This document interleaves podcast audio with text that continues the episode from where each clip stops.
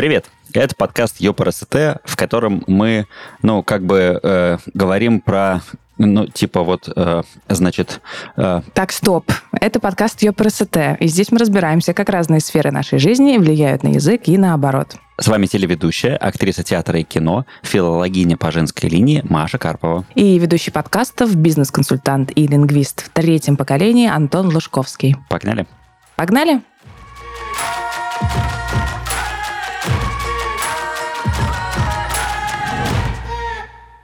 Сегодня мы с вами поговорим о языке мемов, о том, э, как их создают сегодня, какими они были раньше, об их влиянии на культуру, на язык, а также о том, сможем ли мы общаться исключительно мемами. Ну, вдруг так случится. Ну, вот здесь у нас сразу с тобой возникает вопрос, потому что ты говоришь мемами, а я говорю мемами. В этом наша с тобой а, разница да, я, я хотела... В возрасте сразу считывается. Сейчас мы спросим у нашего гостя, как он считает правильно говорить. А в гостях у нас сегодня участник высшей лиги КВН, полуфиналист премьер-лиги в составе команды Иван Иванов, фронтенд-разработчик и тот самый абрикос из рекламы фруктового сада Петр Шевлоков. Петр, Петр, привет. Да, всем привет, здрасте. Привет. Действительно, давайте выясним, мем или как? Мем? Ну, это ужасно звучит. Мем? Ну да, как обращение к э, девушке. Но Мем. Э, у меня есть объяснение, у меня есть объяснение, кстати, что это именно должно быть как мем, а не мем, потому что слова русифицируются, и их произношение тоже. Например, э, сейчас правильно говорить не рейтинг. Если в 90-х, когда это слово появилось, это был рейтинг, то сейчас это уже рейтинг. И это правильно, и это грамотно. Я понимаю, что это движение на смягчение есть, но я ничего сделать угу. с собой не могу. Я не могу сказать вот так вот мягко. У меня не получается. Хорошо, я тоже буду говорить мэм. Не-не, Маш, не надо. Ну, Ты, я тогда пожалуйста, говори, говори как есть. Ладно, хорошо. Я так понял, проблема в букве Е и Э. Да. Можем это обсуждать все 40 минут, если хотите. Не, если есть какие-то еще другие темы, я просто думал, что это все. А, я предлагаю все-таки в историю немножко удариться. Вообще, про само понятие мема. Первый раз про него заговорили еще аж в 1904 году. А, Причем это был немецкий, как ни странно, зоолог Рихард Земан. Ну, в вашем случае Земан, наверное. Земан, затем, да. уже, да, затем уже в 1974 английский этолог и эволюционный биолог Ричард Докинс ввел термин мем который имеет значение подобие, имитация или реплика. А, сегодня мы понимаем это слово совсем иначе, хотя сам Докинс выделял э, мемы и в музыке, и в идеях, и даже в том, как создают посуду или, например, строят купола. Именно он стал основоположником науки миметики, ну, вы уже, наверное, поняли, да, что я этот текст читаю, и тут у меня написано, хотя сегодня ее относят к псевдонаукам, но вообще-то это не совсем так, потому что я знаю, что и в Кембридже, и в Оксфорде мемы есть изучают. Там есть отдельный курс, да, там, ну, я не знаю, как это у них называется, кафедра или не кафедра, но есть курс, да, действительно, миметики. Так вот. Сколько баллов ЕГЭ нужно? Не знаю. Вот миметика, значит, есть, а мемология существует? Это паблик, по-моему, какой-то. Ну, потому что я всегда думала, что мемы появились э, вместе с интернетом. Но это не так. Ну, я вообще сейчас считаю, год. что так оно и есть, потому что все, что вы озвучили, это как будто бы придуманные факты ради мема. Нет. Это достоверная Это не придумано, это исторические факты. То есть 1904 году кто-то такой мемы. Земан. Ну вот смотри, Петр, сказал, да. вот есть, есть конкретная да. история. Первый мем, один из самых старых, давайте так, ладно, не первый, один из самых старых, появился в 1919 году. Ну, точная такая, плюс-минус дата. Сам мем э, очень похож на привычные нам из э, мемы из серии «Ожидание реальность». Э, это mm-hmm. было в журнале «Висконсин Октопус», и там на картинке молодой человек. Он сначала красивый, а потом такой карикатурно страшный. И подпись такая «Ты думаешь, что выглядишь так, э, когда загорается вспышка, а вот на самом деле как ты получаешься на фотографии». Ну, то есть проблема, э, она за сто лет э, не изменилась, и по этому поводу и шутка тоже так же и осталась. Вот, мне кажется, действительно подтверждение того, что это научный факт, как ты думаешь? Ну, кстати, да, ожидание реальности это вообще как будто бы самый долгоживущий мем, даже не учитывая тот факт, что он, оказывается, появился тогда еще в 1904 Нет, вот это, это как поня... я так понимаю, что понятие мем появилось в четвертом году, а вот самый первый мем считается вот этот вот а, ожидание реальности, но это уже 19-й год. Который уже юмористический. Но все равно почти 100 лет. Что люди делали эти 15 лет. Кстати, это тоже получается как какой-то мем, какая-то шутка, что понятие появилось в четвертом, а сам мем э, в 19 Значит, у нас будет э, прикол, э, но мы его еще не придумали.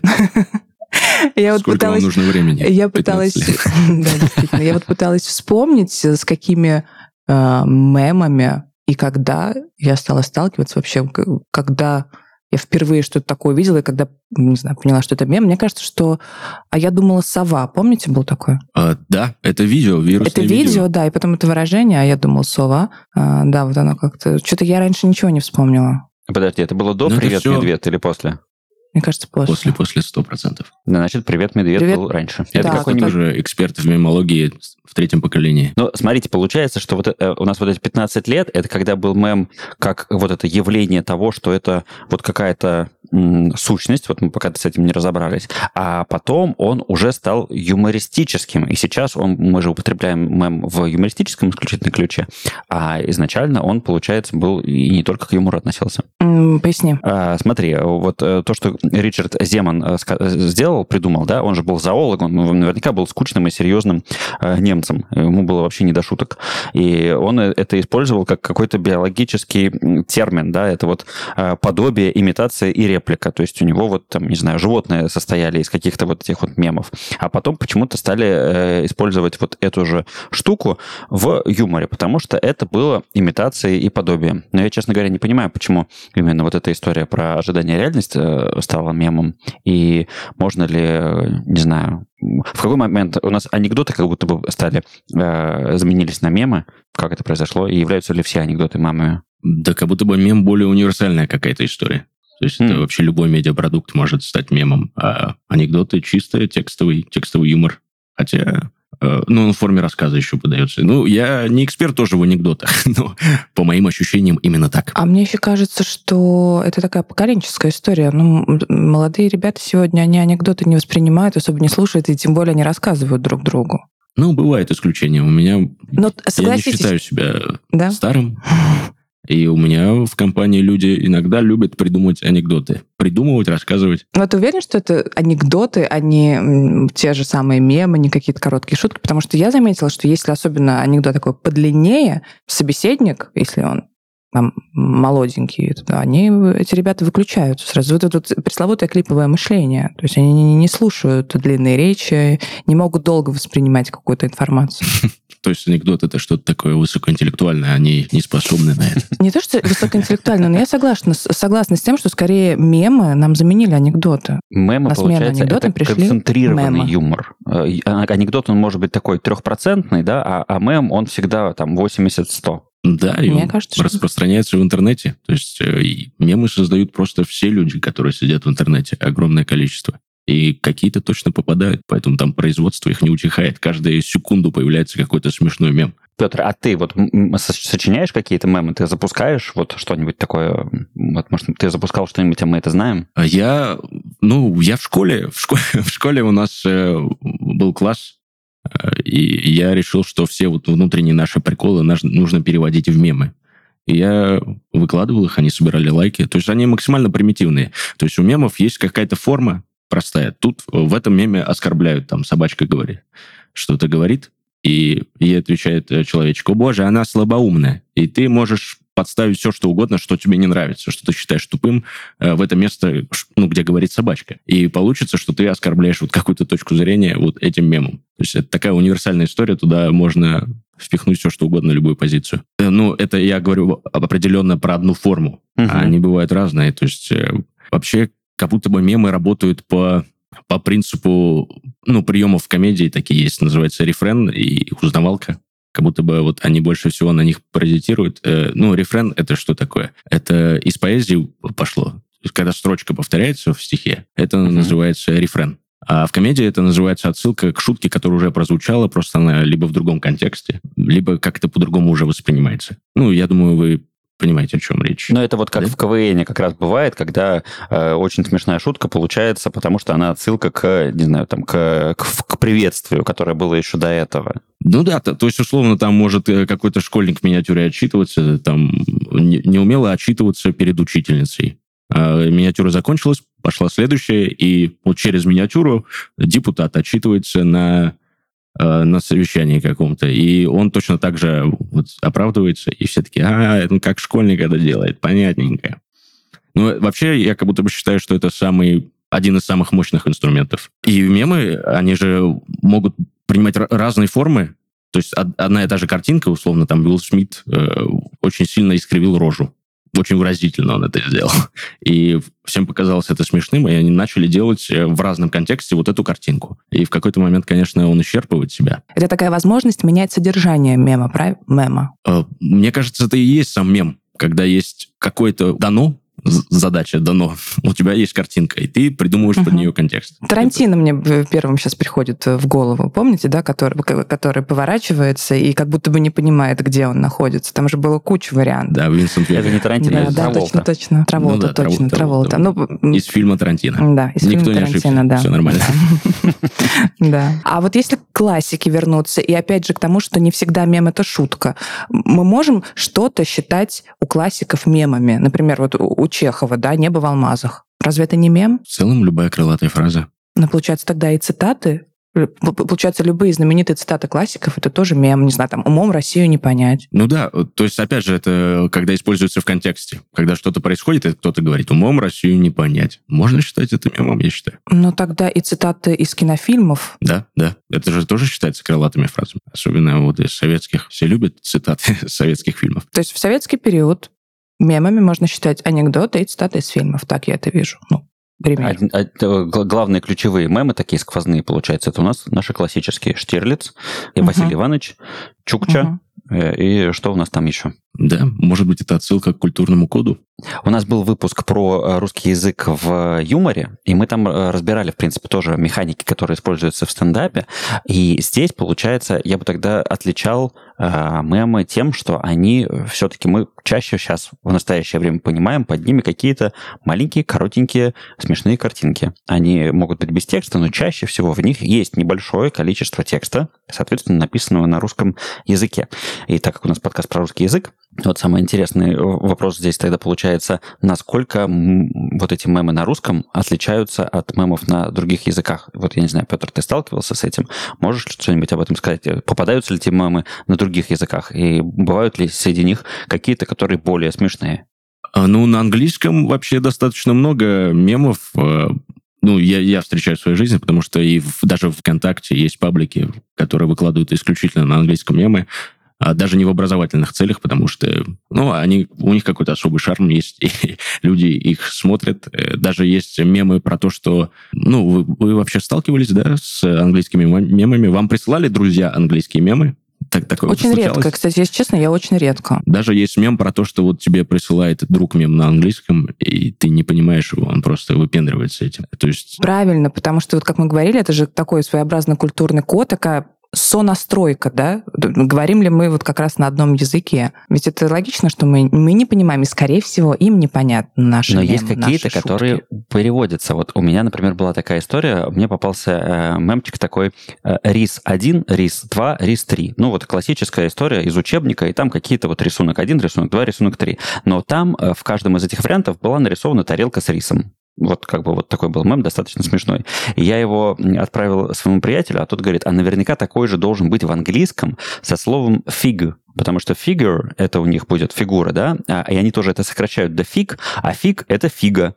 И он вот до этого додумался, загуглил и выяснил, что действительно такой мем существует, кто-то эту штуку сделал. Ну да, здесь работает э, такой прием, как каламбур похожесть слов. То есть, э, скорее всего, даже переводчики фильмов э, всегда сталкиваются с проблемами, когда им нужно перевести шутку, которая базируется на каламбуре. И иногда это довольно нелепо выглядит, как в «Докторе Стрэндж», например, когда говорили, этот мистер лишний, мистер лишний, к примеру, этот, и убивали человека. Это было довольно странно. Ну, тут надо знать на английском. Я не помню, как на английском было. Но стараются выкручиваться, и не всегда, не всегда, конечно, каламбур можно перевести. Да, это ну, получается да, такая наверное. вообще высшая лига перевода, когда, ну там, окей, да, есть перевод поэзии, а есть перевод, получается, вот такой вот игры слов, когда тебе нужно это коротко, емко и так, чтобы это получилось смешно. Я, я понимаю, о чем ты говоришь. Периодически действительно сталкиваешься с тем, что на экране происходит какая-то чушь, а потом выясняется, что ну, просто никто не придумал, как правильно это перевести, так же, чтобы сохранилась эта соль шутки. Угу. А есть ли разница между мемами в разных регионах России даже? Если мы не берем другие страны, именно в России. Я вообще сам из Москвы, и я ну, всегда в а, поле нет, зрения мемов, которые общероссийские. То есть, если я встречал да. какие-то региональные мемы, то они понятны все равно всей России. Да, но чувствуются особенности каждого региона. Вот я не могу так сказать вообще. Не могу. Ну, как будто бы есть у них какие-то свои подслушанные паблики, в котором они шутят про свои мосты, про свои проблемы, про экологию, ну, про все насущные проблемы, с которыми они сталкиваются, которые мы, конечно же, не поймем. Ну, то есть в целом мы все равно шутим над одним и тем же, нам смешно одно и то же. В целом, по большому счету, да? Конечно. Ну, меня вообще тяжело удивить в плане юмора, но мемы мне стабильно заходят. То есть какой-то, какая-то передача, юмористическая комедия, она может не смешить, а какая-нибудь дурацкая картинка, и я лежу под столом. Слушай, а вот мы все-таки не спросили, мне кажется, надо было с этого вообще начать выпуск. У тебя, если ты говоришь, что тебя сложно чем-то удивить, у тебя есть любимый мем? Любимый мем? Да. Наверное, мемы, они любимые, они меняются. То есть на всю жизнь я себе не выбрал мем свой любимый. Какой самый яркий, не знаю, который вот э, сразу вспоминается. Вот, кстати, тяжело вспомнить в мемах есть история с тем, что они могут быть э, неприличными, непристойными, может, не знаю, какие-то матерные, а может быть, какие-то оскорбляющие каких-то людей. И ты вот там э, в каком-то обществе можешь э, этот мемчик рассказать или переслать его кому-нибудь, а в каком-то не можешь. Вот как ты это разграничиваешь для себя, Петр? А, в целом, как и любые другие шутки, я бы не стал э, пересказывать э, что-то, что оскорбляет там религию, Э, попу. Ну, наверное, это было бы неуместно. Э, ну, так же, как и шутить в целом про религию. То есть высылать мем и шутить для меня это одно и то же. И говорить просто какие-то вещи. Я же понимаю, что э, нельзя говорить женщине сексистские вещи. А в круге мужчин можно? в, в кругу мужчин, конечно, потому что они же понимают, что это все прикол. Они, они не воспримут это лично, ну, близко к сердцу. Хотя, может, Ладно, кто-то тогда реально по- так думает, потом, когда Потом шутит. мы Маш, Машу отпустим и останемся И потом начнете обмениваться мемами. Да, э, до сих пор непривычно. Теперь получается, что, судя по нашему разговору, что мем равняется шутка. Да? Но я это так, же не совсем... Так. Это прикол. Что еще может быть мемом? А, крик Вильгельма — это мем. Ну, это крик, который вставляют э, режиссеры. Ну, когда кто-то умирает. Да, думаю, да. Это либо пасхальное яйцо, либо мем. Пасхальное яйцо равно мем? Да, наверное. Я просто тоже сегодня как раз читала, и я думаю, да, пасхальное яйцо – это мем. Смотрите, у меня есть вот такая история, когда мемом может стать э, просто имя человека. Михаил Лазаревич Ушац, советский художник-график, он карикатурист, э, художник театра, э, он однажды стал мемом, э, потому что он в чертежном зале Московского архитектурного института пометил удобный стол у окна и написал там свое имя Ушац. И кто-то из сокурсников решил пошутить, и на, следующих, на следующий день на всех столах было написано Ушац. А потом это и его имя стало появляться на самых разных предметах в институте. Ну, то есть, действительно, имя стало мемом, и стало смешно его написать на каком-нибудь, не знаю, мусорном бачке или где-то там еще. Причем мы этот э, ушец могли видеть с детства, потому что это даже есть в мультфильме «Незнайка на Луне», где, где-то это написано. Потом э, в фильмах Данелли, например, в Афоне, э, если я не ошибаюсь, э, там причем в нескольких местах. Э, например, когда э, главный герой Куравлев э, приходит за зарплатой, там вот около кассы написано прямо на стене «Ушец». И в в, в Мимино тоже э, Макрычан там звонит в двери, там тоже на двери мелко-мелко так вот написано «Ушац». Ну, то есть совершенно и, нелепая и, и принципе... штука, которая ничего не означает, но получается да. она соединяет тех людей, которые в курсе. Да, а, да. Я бы добавил, получается, к нашему определению, мы же выявили, что а мем это прикол. Видимо, не просто прикол. Нужно добавить слово вирусный. И тогда, наверное, более емко получится описать, что такое мем. Вирусный прикол. Да, но это как раз вот пример того, что действительно вот этот ушец, вот эта вот э, надпись поймут, ну, я не знаю, там может быть человек 100, да, те, кто посмотрит этот фильм, а, там, не, не знаю, те кто, те, кто в курсе этого. То есть, в принципе, никто не поймет. Ну, я То есть, очень ограниченная группа людей, да, вот им... Ну, как отсылка это работает тоже. Ну, ушец, написать ушец э, на столе, это же, ну, это не шутка, но это определенный прикол. И если все начинают повторять, это становится вирусным приколом, поэтому я ставлю э, этому приколу определение мем. Я считаю это мем. Будем выносить вердикты сегодня. Угу. Получается, что мем — это такой фразеологизм, да, новый? Да. Угу. Ну, мемы же могут тоже разную форму принимать. Получается, что мне нравится история про вирусность, и на столе можно написать вообще э, любое слово, но почему вот именно ушец или ушац? Вот тут особенность мема в том, что ударение там не ставится.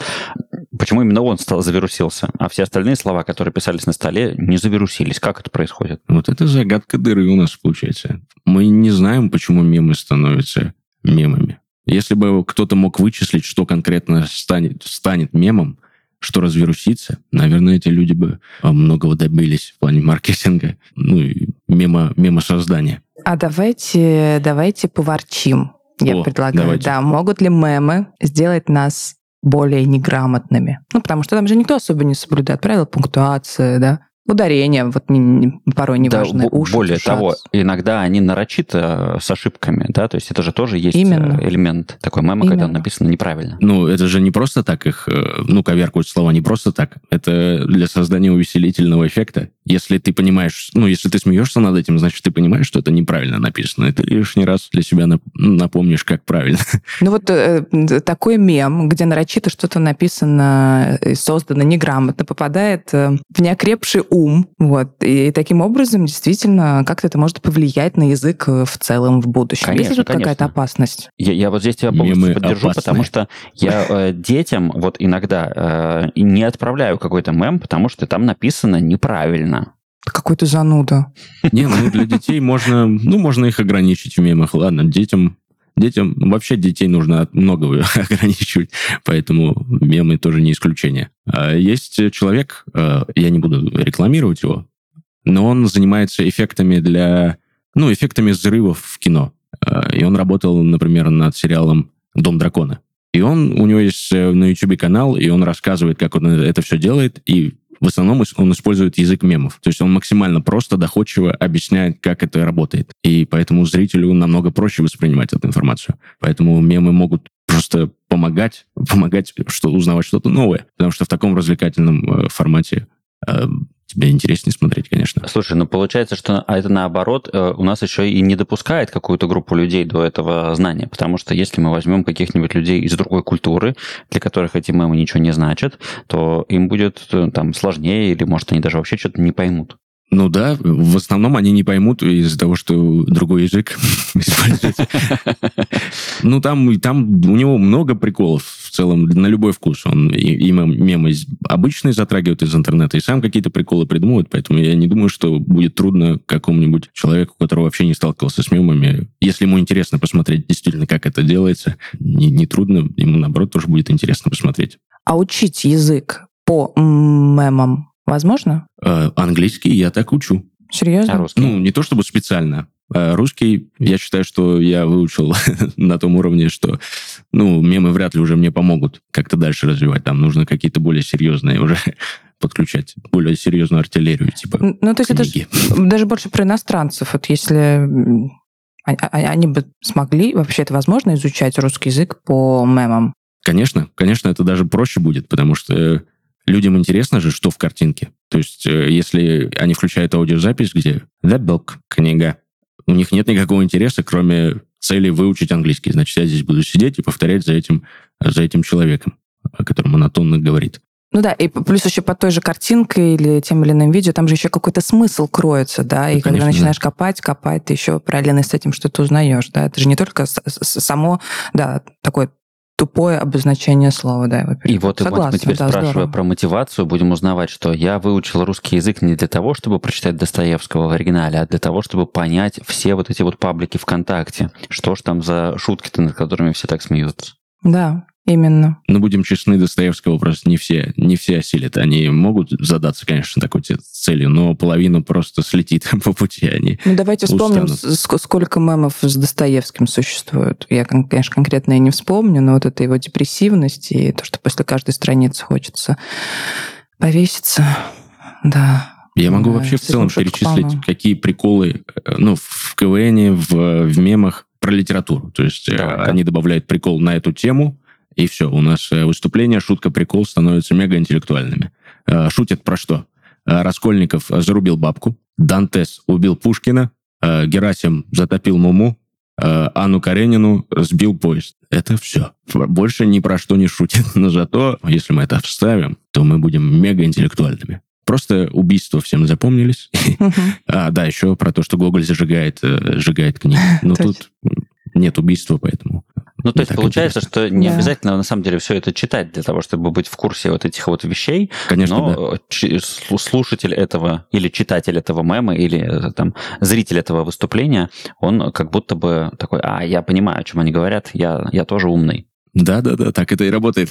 Можем ли мы предположить, как будет развиваться это ну, все-таки это можно назвать культурой, культура мемов в ближайшие, не знаю, там 5-10 лет, как они будут меняться?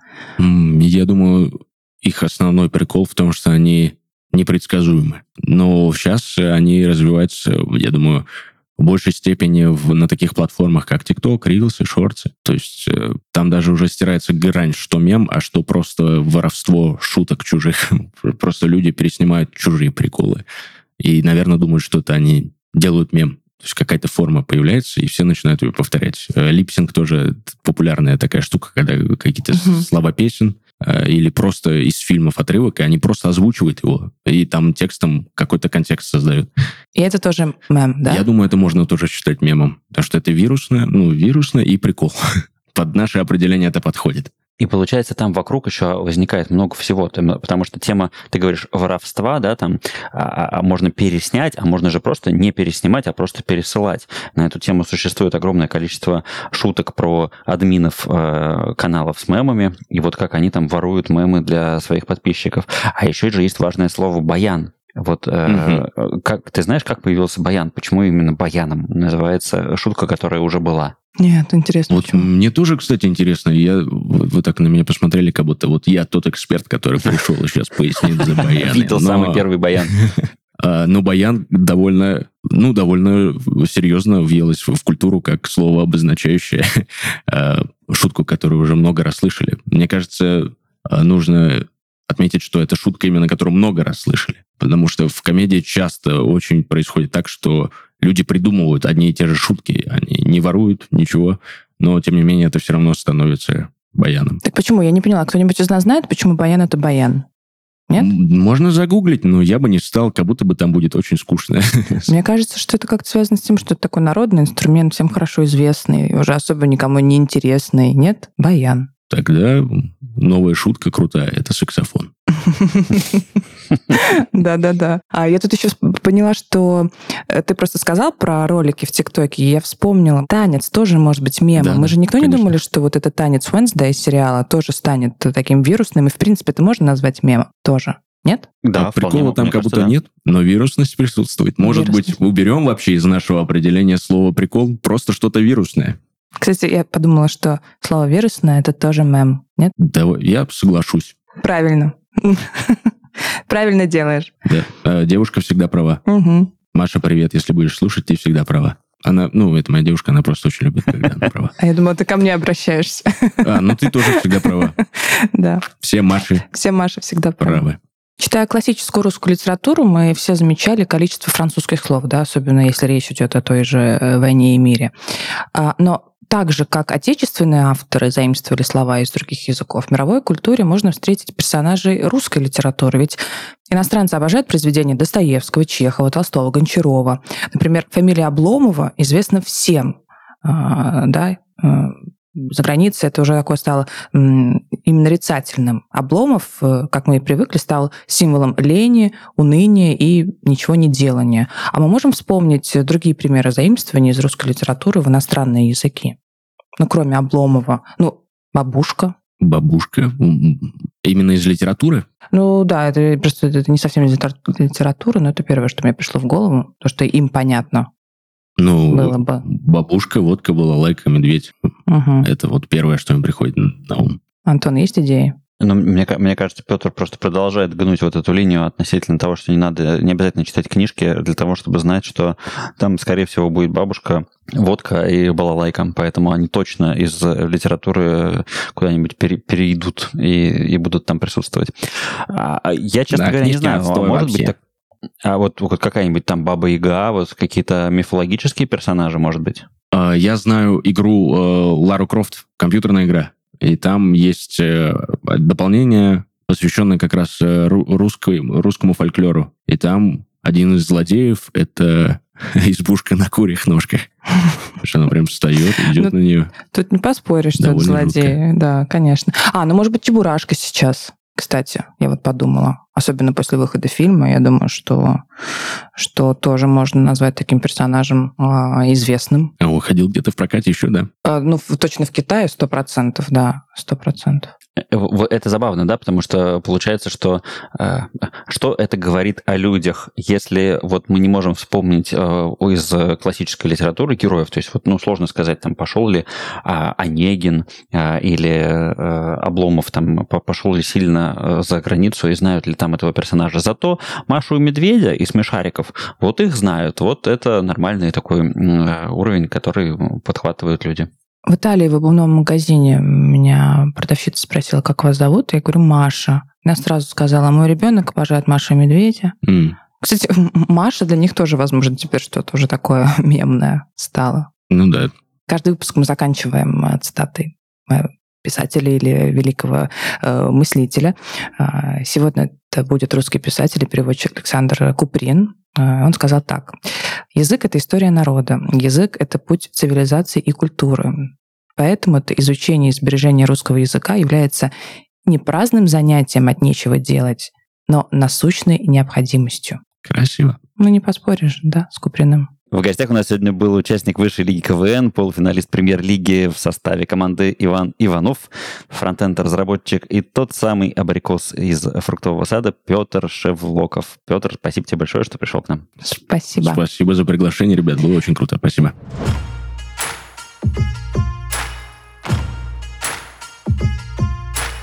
И это был подкаст Ёперсите, где мы говорим о русском языке в самых разных сферах нашей жизни. Русский язык объединяет нас, даже если мы говорим на нем по-разному. Обязательно подпишитесь на нас на любимой платформе, поставьте лайк и оставьте комментарий. До скорого. Пока.